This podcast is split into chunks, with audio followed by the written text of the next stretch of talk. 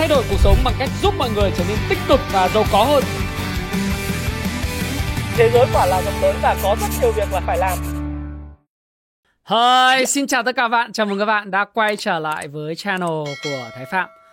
Và video tối ngày hôm nay, à, tôi có một cái câu hỏi của những cái khán giả kênh Thái Phạm và những bạn đang quan tâm đến đầu tư bất động sản, đầu tư cổ phiếu. Các bạn hỏi tôi rằng là anh ơi, em mới đọc một cái bài báo nói rằng là sẽ trình à, chính phủ sẽ trình duyệt cái nghị định à, 65 về trái phiếu à, có một sửa đổi. Điều này thì kỳ vọng giúp cho à, cái cổ phiếu bất động sản và cái ngành bất động sản sẽ tốt lên. Anh nhận định về điều này như thế nào và ừ, anh đánh giá sao? Thế thì Thái Phạm à, xin à, làm cái video nói rằng là cái nghị định 65 à, chuẩn bị sửa đổi này thì trọng yếu có cái gì đổi mới so với lại cái thời điểm à, trước đây. Và à, những cái kỳ vọng cho doanh nghiệp bất động sản thực sự nó có giúp cho doanh nghiệp bất động sản trở nên tốt hơn hay không thì đấy là nội dung trọng yếu của video ngày hôm nay. Thế thì trong cái à, bài báo mà các bạn đọc ở trên à, cái trang BizLive á, thì à, có một cái tựa đề và cái bài báo này do phóng viên Hà Trang vào ngày mùng 7 tháng 2 tức là hôm nay ghi là trình dự thảo sửa đổi nghị định 65 để gỡ nút thắt thị trường trái phiếu doanh nghiệp.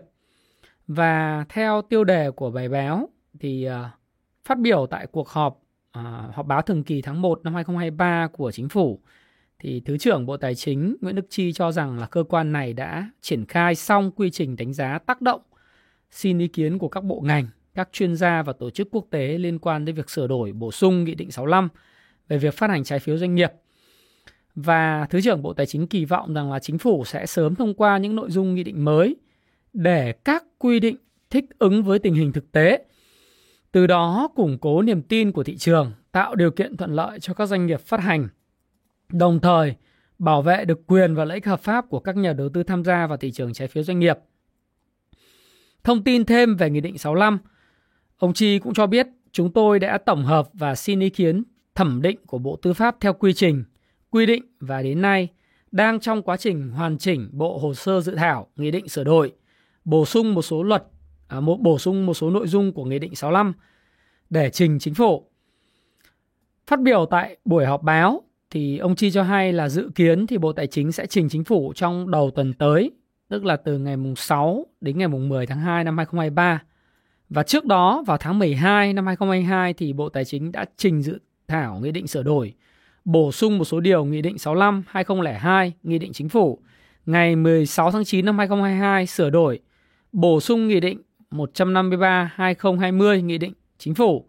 Ngày 31 tháng 12 năm 2020 quy định về chào bán giao dịch trái phiếu doanh nghiệp riêng lẻ tại thị trường trong nước và chào bán trái phiếu ra thị trường quốc tế. Và bộ này cũng đề nghị cho phép thực hiện yêu uh, quy định về yêu cầu bắt buộc xếp hạng tín nhiệm trong vòng một năm thực hiện từ ngày 1 tháng 1 năm 2024 thay vì từ ngày 1 tháng 1 năm 2023. Đấy, thì các bạn à, cũng cần chi tiết thì các bạn nên coi cái bài báo ở trên à, cái trang nhịp sống kinh doanh.vn.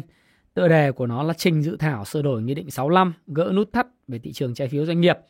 Thế thì sau khi mà chúng tôi có nghiên cứu về chủ đề này thì tôi có làm một cái file à, Excel để tổng hợp những gì thay đổi. Đầu tiên thì chúng ta cần phải xem là cái nghị định 65 về trái phiếu sửa đổi này thì nó có những cái gì thay đổi và những cái gì đổi mới thì à, tôi có rút ra được một vài những cái điểm đổi mới về dự thảo như sau. Ngày hiệu lực hiện nay chưa có hiệu lực là bởi vì nó đang à, đợi chính phủ thông qua trong cái tuần này, đúng không nào? Theo cái bài báo của bạn Hà Trang. Điều khoản đầu tiên mà có sự đổi mới đó chính là khoản 6 điều 1 Nghị định 65 quy định về việc xác định tư cách nhà đầu tư chứng khoán chuyên nghiệp là cá nhân Thế thì cái nội dung trước đây, nội dung cũ là cái giá trị thị trường của nhà đầu tư phải tối thiểu 2 tỷ đồng, nắm giữ trong thời gian tối thiểu 180 ngày trước ngày xác định tư cách nhà đầu tư chứng khoán chuyên nghiệp. Xác định nhà đầu tư chứng khoán chuyên nghiệp này có giá trị trong vòng 3 tháng kể từ ngày xác nhận. Trước khi mua trái phiếu thì phải ký văn bản xác nhận theo mẫu và tự chịu trách nhiệm đối với quyết định mua trái phiếu không được bán hoặc cùng góp vốn đầu tư trái phiếu với nhà đầu tư không phải là nhà đầu tư chứng khoán chuyên nghiệp dưới mọi hình thức. Và trường hợp nhà đầu tư vi phạm quy định của pháp luật sẽ bị xử lý vi phạm hành chính. theo quy định về xử phạt hành chính trong lĩnh vực chứng khoán và thị trường chứng khoán hoặc xử lý hình sự tùy theo mức tính chất và mức độ vi phạm. Thế thì có những sự thay đổi trước đây là áp dụng à, sớm hơn thì bây giờ ở trong cái nội dung thay đổi của cái điều khoản 6 điều 1 Nghị định 65 sửa đổi dự kiến đây là cái dự thảo thì sẽ áp dụng từ ngày 1 tháng 1 năm 2024 thay vì cái thời gian sớm hơn.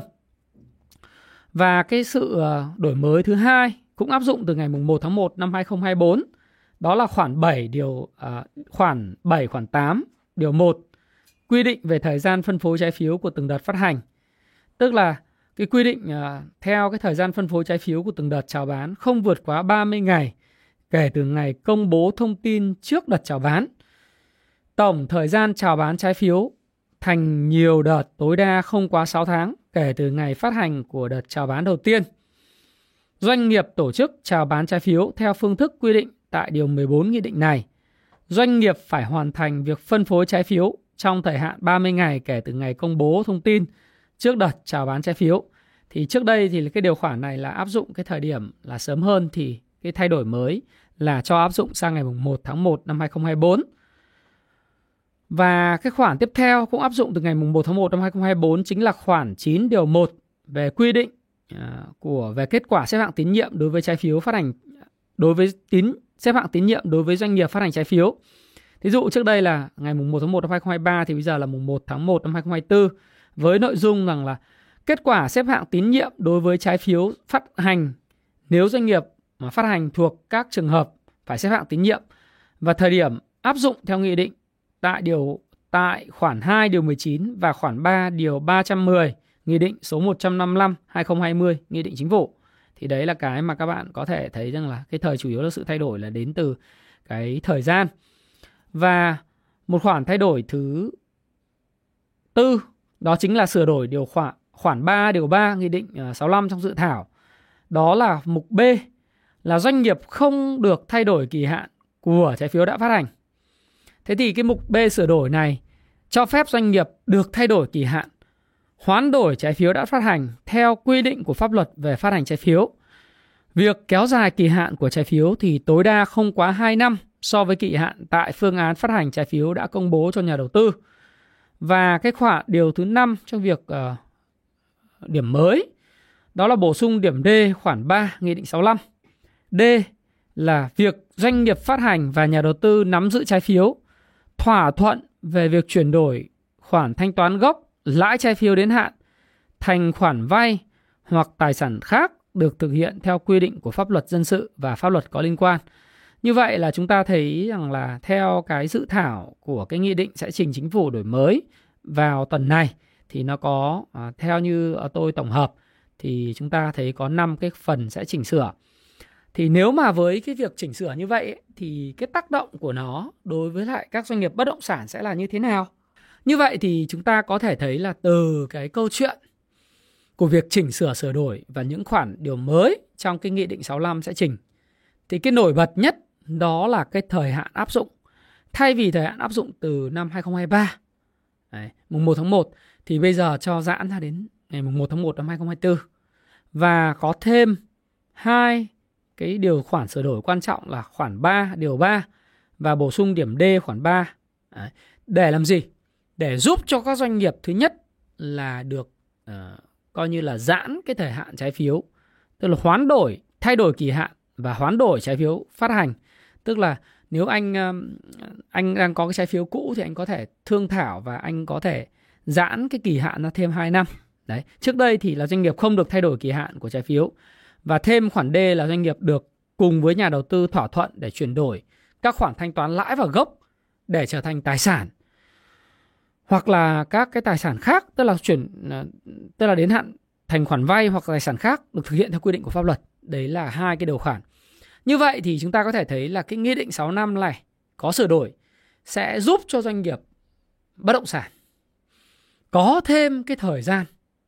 Thứ nhất là để mà có thể kéo dài cái thời hạn à, trái phiếu phát hành ra thêm một khoảng thời gian.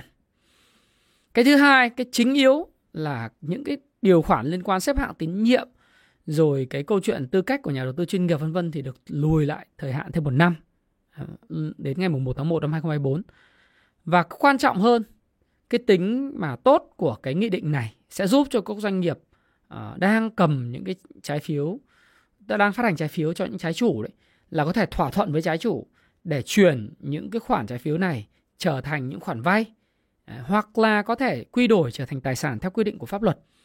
Thí dụ như anh đang có à, những quỹ đất lớn, anh đang có những dự án đang hình thành thì thay vì là anh phải trả bằng tiền lãi và gốc đến hạn thì anh hoàn toàn có thể thương thảo với lại những trái chủ để có thể trả bằng tài sản ở một cái hình thức nào đó theo quy định của pháp luật thì có thể nói là cái nghị định 6 năm này sẽ được kỳ vọng là giúp đỡ cho doanh nghiệp có thêm thời gian, đặc biệt là thêm thời gian để đợi chờ cái thị trường nó tốt hơn để có thể là cùng với sự phát triển của xã hội, cùng với sự phát triển của cái thị trường bất động sản có thể giải quyết được những vấn đề liên quan đến cái trái phiếu doanh nghiệp, à, đặc biệt là trái phiếu bất động sản. Thế thì đây là một trong những nội dung mà tôi nghĩ rằng là dựa trên những sự đổi mới thì đã tốt hơn cho doanh nghiệp bất động sản rất là nhiều. Và điều này thì cũng kỳ vọng là trong cái năm 2023 và 2024 kỳ vọng là thị trường bất động sản có thể sẽ ấm hơn vào cái giai đoạn cuối năm 2024 để mà góp phần giúp các doanh nghiệp bất động sản giải quyết những vấn đề về tồn kho, những vấn đề về à, những cái khoản nợ trái phiếu và không gây áp lực căng thẳng lên hệ thống. Đấy là cái điểm tích cực. Thế thì các bạn hỏi tôi rằng là cái nghị định này ngay lập tức liệu nó có tác động vào giá của các cổ phiếu bất động sản hay là nó tác động ngay lập tức thuận lợi cho doanh nghiệp bất động sản hay không? Thì xin thưa với các bạn là quan điểm của tôi, thì tất nhiên là tôi có một tuyên bố trách nhiệm mà luôn luôn nói rằng đây là quan điểm cá nhân và cái quan điểm của tôi có thể là sẽ sai, không đúng, nhưng sẽ góp cho các bạn thêm cái góc nhìn về vấn đề bạn quan tâm và tôi cũng không chịu trách nhiệm, tuyên bố miễn trách đối với việc là tôi ờ, ờ, khuyên các bạn mua bán bất cứ một loại tài sản tài chính nào, được không ạ? Thế thì quan điểm của tôi là như này. Cái gốc rễ nhất ngoài à, của cái thị trường bất động sản hiện tại. Ngoài cái câu chuyện về trái phiếu nó còn đến từ cái câu chuyện lớn nhất. Đấy chính là cái vấn đề tranh lệch giữa cung và cầu. Đấy. sự tranh lệch giữa cung và cầu ở đây ấy, nó là cái câu chuyện này, cái cơ cấu đầu tiên là cái vấn đề cốt yếu nhất trọng tâm nhất đó là cái cơ cấu của các cái sản phẩm bất động sản. Hiện tại nó rất là thiên đây tôi đang nói về các doanh nghiệp niêm yết và doanh nghiệp chưa niêm yết mà tham gia phát triển dự án nhé. Kể cả là chung cư hay là nhà liền thổ hay là biệt thự thấp tầng vân vân. Biệt thự và các nhà thấp tầng liền kề shop house vân vân. Hay thậm chí là các cái uh, dự án mà uh, tức là du lịch nghỉ dưỡng bất động sản du lịch nghỉ dưỡng shop house này kia các kiểu. Thì cái vấn đề lớn nhất đó là cái nguồn cung nó tập trung quá nhiều vào phân khúc cao cấp và cái phân khúc cao cấp này nó có cái mức giá rất là cao. Đương nhiên là cao cấp phải mức giá rất cao rồi đúng không? À, tôi lấy đơn cử một cái doanh nghiệp hiện nay đang tồn kho rất là nhiều hàng hóa. À, chẳng hạn tại quận 7 đi một cái doanh nghiệp cũng có dính đến rất là nhiều trái phiếu. À, họ có những cái hàng tồn kho lên tới à, hàng chục ngàn tỷ theo cơ công bố. Nhưng mà những cái sản phẩm của họ thì toàn nhắm tới những phân khúc mà giá chung cư trên mỗi mét vuông bình quân là phải trên 65 triệu thậm chí ở những vị trí mà view sông ấy, ở sự đường đào trí nó lên đến 70 triệu một mét vuông. Này. Thế thì cái việc mà anh tập trung quá nhiều vào các phòng phân khúc cao cấp nó sẽ dẫn tới một cái khoảng chênh lệch giữa cái cung sản phẩm và cái cầu thực tế. Tôi thì tôi nghĩ rằng là về mặt tích cực tốt thì chúng ta đã nói rồi. Cái nghị định 65 này của chính ờ, chính phủ nếu mà thông qua trong tuần này nó giúp cho doanh nghiệp bất động sản rất nhiều ít nhất về mặt thời gian và có thêm cơ hội để chuẩn bị cơ cấu lại tài chính cơ cấu lại nợ và những doanh nghiệp nào khỏe mạnh thì hoàn toàn có thể vượt lên sau cái giai đoạn khó khăn này. Đấy là cái điểm ưu việt à, sau khi đã sửa đổi. Tuy nhiên nếu muốn thực sự có tích cực thì các doanh nghiệp phải tự thân vận động và nhìn vào cái cơ cấu hàng hóa hiện nay À, chúng ta có thể thấy là cái thống kê từ Savo, thống kê từ các cái doanh nghiệp bất động sản đầu ngành hoặc bất động sản.com, vn vân vân thì các bạn có thể thấy rằng tất cả những cái báo cáo đều thấy rằng các cái tồn kho những cái sản phẩm phát triển hình thành trong tương lai đều nhắm vào phân khúc cao cấp. Đấy. Thế thì nó lại chênh lệch giữa cung và cầu quá lớn. Vì đối với cầu thì nó có tác động ờ, nó có ba cái nhóm người mua chính thôi tôi đã phân tích các bạn rồi tại vì tôi cũng là một nhà trong những nhà đầu tư về uh, tham gia về thị trường bất động sản trong một thời gian. Đấy, thì tôi cũng biết là vấn đề là bất động sản thì có nhà đầu tư đầu tiên đấy là nhà đầu tư mua rẻ bán đắt nhà đầu tư giá trị cũng giống như là thị trường chứng khoán vậy. Đặc tính của nhà đầu tư giá trị là gì? Là họ chờ đợi những khoản à, bất động sản giảm giá cắt lỗ rất sâu và khi thị trường bất động sản rơi vào đóng băng trầm lắng giá bị giảm 40 50% so với cái giá đỉnh cao hoặc thậm chí là ở những khu vực mà dân sinh mà có những cái nơi mà bị bán tháo bán đổ mà có nhu cầu thì họ sẽ mua. Đấy. Cái dạng uh, người mua thứ hai, cái loại người mua thứ hai, nhóm đầu tư thứ hai là nhóm đầu cơ. Cái nhóm này đóng vai trò sôi động trong thị trường. Và khi cũng giống như các trader thì những nhóm nhà đầu tư bất động sản này họ phải đợi sóng. Tức là khi họ mua giá, họ không quan tâm đến giá. Họ có thể mua một cái căn hộ hoặc là một cái tài sản à, như là nhà phố uh, liền kề hoặc là shop house hoặc là biệt thự. Họ không quan tâm đến giá. Nó có thể là 20 tỷ, 30 tỷ. Nó có thể là mười mấy tỷ, có thể vài chục tỷ. Họ không quan tâm. Họ chỉ quan tâm là họ mua xong thì có sóng để họ có thể bán tranh lệch À, 30 40% trong một thời gian ví dụ như là một năm hoặc năm rưỡi hai năm. Đấy, đấy là cái tiếp người đầu tư thứ hai, đó là nhà đầu cơ. Còn cái người đầu tư thứ ba, à, người mua thứ ba trong thị trường bất động sản, đó chính là những người mà có nhu cầu ở thật. Những người mà sử dụng cái đồng tiền tiết kiệm saving của họ. Thông qua thời gian anh có thêm công an việc làm, anh có thêm tích lũy, cộng với điều kiện về tín dụng ngân hàng cho vay ở mức chi phí hợp lý, họ tính toán là trả gốc, trả lãi hàng tháng, nó hợp lý thì những người mua này sẽ xuống tiền vay thêm họ hàng hoặc vay thêm ngân hàng để mà mua những bất động sản để an cư và lạc nghiệp Đấy. cho con cái họ có một cái tổ ấm Đấy. thì trong cái bối cảnh hiện tại, khi cái nguồn cung đã quá thiên vào việc phát triển những cái sản phẩm cao cấp phục vụ cho những nhà đầu cơ lướt sóng. Mua cao bán cao hơn. Những doanh nghiệp bất động sản trước đây, mà nói không trước đây mà chỉ trong vòng thị trường bất động sản, các bạn nhớ lại là nó đã tăng liên tục từ 2016 đến 2019.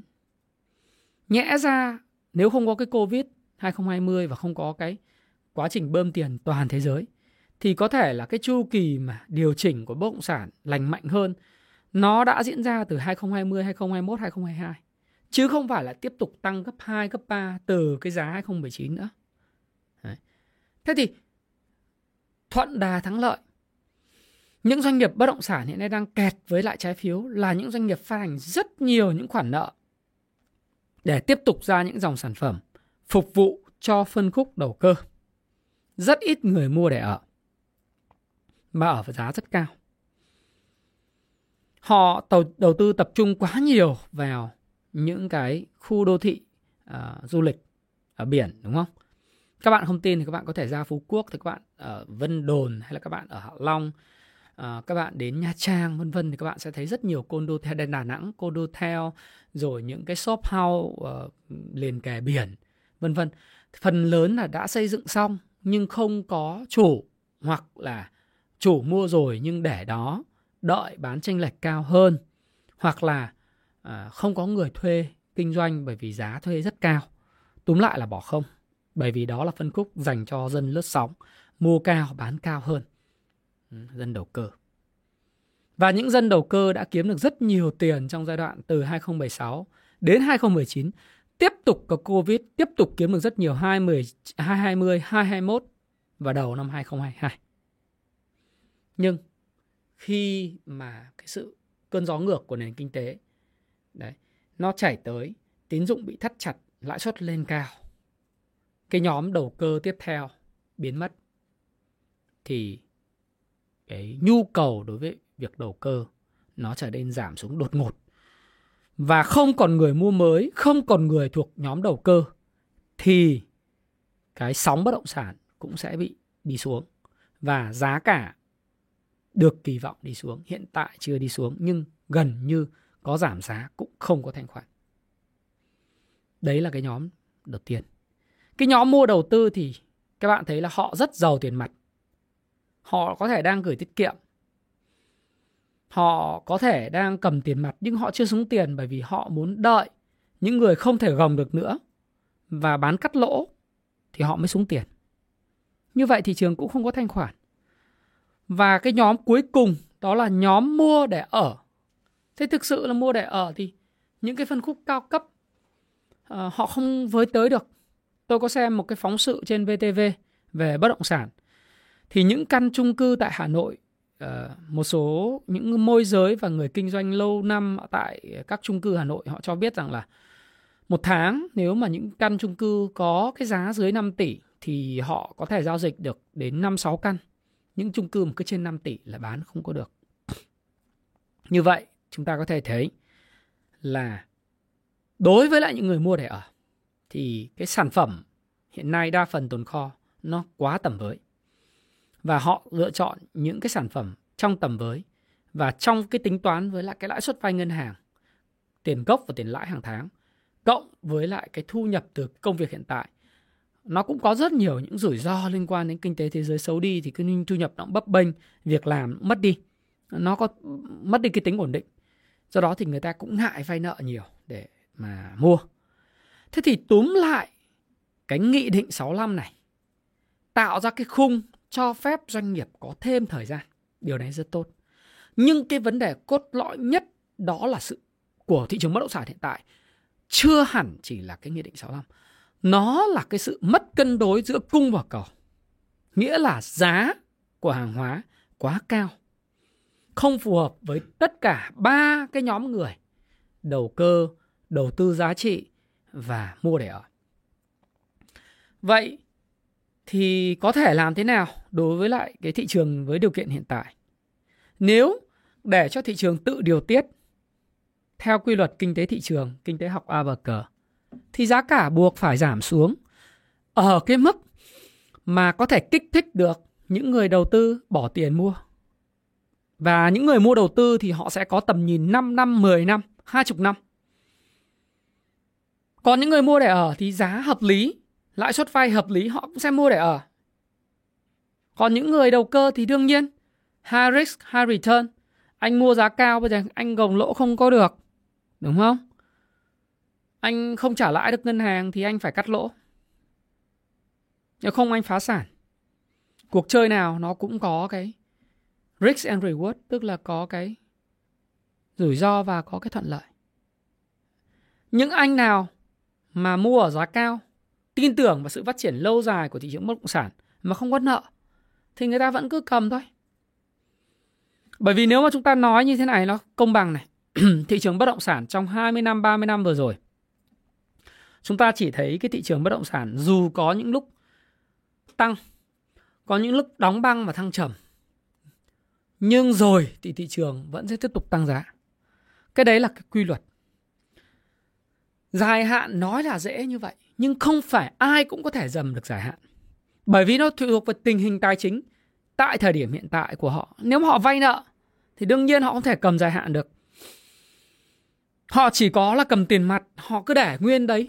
5 năm, 10 năm họ vẫn có lời. Mà điều này đã được chứng minh trong dài hạn rồi. Thì có thể nói rằng là à, sẽ có những người không bao giờ bán.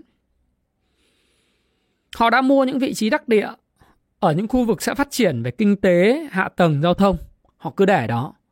Buôn bất tài nhưng giải vốn thì họ sẽ chiến thắng. Còn những người mà thiệt hại đối với phân khúc đầu cơ là những người đi vay. Thì những người đi vay buộc phải thanh lý bởi vì nếu họ không thanh lý trong cái bối cảnh mất thanh khoản, lãi cao thì họ sẽ không chịu được. Họ có thể gắng gắng cầm cự đến tháng 6 năm 2023 nhưng sau đó họ không bán rẻ thì cũng vẫn có thể gặp những rủi ro về mặt tài chính. Như vậy thì Thái Phạm nghĩ rằng là cái nghị định 65 là tốt đối với lại nhà đầu tư cá nhân và đối với nhà đầu tư uh, tổ chức cũng vậy. Thậm chí là những cái trái chủ là những nhà đầu tư tổ chức đầu tư vào doanh nghiệp bất động sản nó cũng rất là tốt. Nhưng thực tế ta thì kể cả giống như là nhà đầu tư uh, chuyên nghiệp là cá nhân thì những doanh nghiệp bất động sản cũng phải tự thay đổi. Nếu anh cứ tiếp tục tập trung vào những cái thứ mà giá cao thì e chừng 2 năm nữa, 3 năm nữa cũng chưa giải quyết được vấn đề của anh. Ờ, doanh nghiệp bất động sản nào mà giàu tiền mặt thì có thể chờ đợi. Ngủ đông. Đợi thị trường ấm lên thì tiếp tục triển khai dự án. Không có gì sai cả. Nếu họ làm như vậy họ vẫn thành công, thắng lợi. Còn những doanh nghiệp nào vay nợ thì buộc phải làm sao? Buộc phải bán bớt tài sản, cơ cấu bớt cái nguồn tài sản đi để dồn tiền vào và tập trung vào những cái thứ có thể bán được. Tập trung vào những đại đô thị. Anh giảm giá bán hoặc anh tăng cái tiện ích, tạo ra một khu đô thị đáng sống. Tôi nói ví dụ như Phú Mỹ Hưng, họ chỉ có 700 dưới 750 hecta nhưng làm 20 năm nay chưa hết. Con doanh nghiệp tại Việt Nam có 1.000 hecta nhưng mà thay vì làm 1.000 hecta đó trong 20 năm thì họ làm trong 2-3 năm rồi loe ngoe hết chỗ này chỗ kia chỗ nọ thì họ dẫn đến là họ bị thiếu vốn và đói vốn ngay lập tức khi mà cái vòi tín dụng nó bị thiết lại. Thì bây giờ học theo anh Phú Mỹ Hưng anh phát triển bền vững, anh phát triển những cộng đồng nhỏ rồi nó lan tỏa, uh, có dân về đấy sinh sống, giá cả nó sẽ từ từ nó tăng lên hoặc giống như đô thị Vạn Phúc vậy, nó dần dần nó tăng lên. Thì những cái doanh nghiệp anh buộc phải lựa chọn tức là anh phải quay trở lại cái giá trị cốt lõi là tạo ra giá trị sống thực sự. Có những đô thị sống thực sự chứ không phải đô thị để đầu cơ. Thì nhờ đó anh bán hết những cái tài sản rẻ à, bán hết những tài sản lia ria cho khác và tập trung tập trung vào một một chỗ thôi để anh phát triển trở thành một cái khu đô thị sầm uất thì cùng với sự phát triển của xã hội mà đất đai nó luôn luôn lên, người dân luôn luôn cần nhu cầu, thì cái khó khăn của cái cái thị trường tài chính nó sẽ qua đi, thì anh sẽ giải quyết được vấn đề về bất động sản. Chứ còn nếu anh cứ để giá cao như vậy và anh kỳ vọng sẽ có một sóng đầu cơ đến để hốt tất cả những hàng hóa của anh, thì anh sẽ bị lụn bại. Lụn bại không những là lụn bại về thanh danh mà anh còn lụn bại luôn cả về mặt doanh nghiệp. Bởi vì không có doanh nghiệp nào mà chịu được cái lãi cao trong vòng một năm, hai năm liên tục. Chứ đừng nói rằng là là nếu mà có thể kéo dài hơn. Thì tôi nghĩ rằng là cái bạn hỏi tôi là về về cái tác động thì tôi nói là nó có tác động tốt. Nhưng chỉ có doanh nghiệp nào mà uh, thay đổi thích nghi chuyển mình. Tôi mượn câu nói của châu phi ở một ở châu phi có một câu nói mà Steve Jobs hay sử dụng. Đó là ừ, tại mỗi buổi sáng tại châu Phi khi con uh, sư tử và con linh dương cùng thức dậy thì tất cả đều phải chạy. Con sư tử chạy để kiếm mồi và con linh dương chạy để tránh bị săn mồi, tức là mọi người phải thay đổi. Giống như Darwin nói, không phải loài vật mạnh nhất, khỏe nhất, thông minh nhất, nhanh nhất là loài chiến thắng, mà loài vật thích nghi sớm nhất và thích nghi tốt nhất sẽ là cái loài tồn tại. Và doanh nghiệp cũng vậy. Thì cái nghị định đã tạo ra cái khung nền tảng rồi thì bây giờ các doanh nghiệp buộc phải làm sao? Buộc phải thích nghi. Và thích nghi ai? Thích nghi nhanh, đưa sản phẩm gần với giá trị thật, tạo ra giá trị thật cho cộng đồng doanh nghiệp, à, cộng đồng dân cư về sinh sống và tập trung vào nhu cầu thật, giá trị thật thì cái doanh nghiệp đấy sẽ tồn tại. Và đó là cái tác động mà tôi nghĩ là lâu dài của nghị định này. Đối trên trên thị trường chứng khoán thì nó cũng vậy. Ờ, tôi không nghĩ là ngắn hạn nó sẽ tốt cho các cái doanh nghiệp mà sticker trên sàn các mã. Nhưng trong dài hạn doanh nghiệp nào mà thích nghi tốt thì họ vẫn tiếp tục kinh doanh ở cái nghề hái ra tiền tại Việt Nam đó là nghề kinh doanh bất động sản. Trên đây là một vài những chia sẻ của Thái Phạm liên quan đến cái nghị định 65 dự thảo mà sẽ sửa đổi và những tác động mà tôi nghĩ rằng là có một vài những cái suy nghĩ của cá nhân tôi về việc này. Xin chúc tất cả những doanh nghiệp bất động sản và những anh em ở lĩnh vực bất động sản thì nhanh chóng thích nghi để uh, có thể giải quyết được những bài toán khó khăn hiện tại và hy vọng là tất cả mọi người sẽ cùng giàu có trong vòng 10 năm, 20 năm tới và chúng ta nhìn lại cái giai đoạn này chúng ta sẽ mỉm cười một cách thú vị. Xin chào, xin hẹn gặp lại các bạn.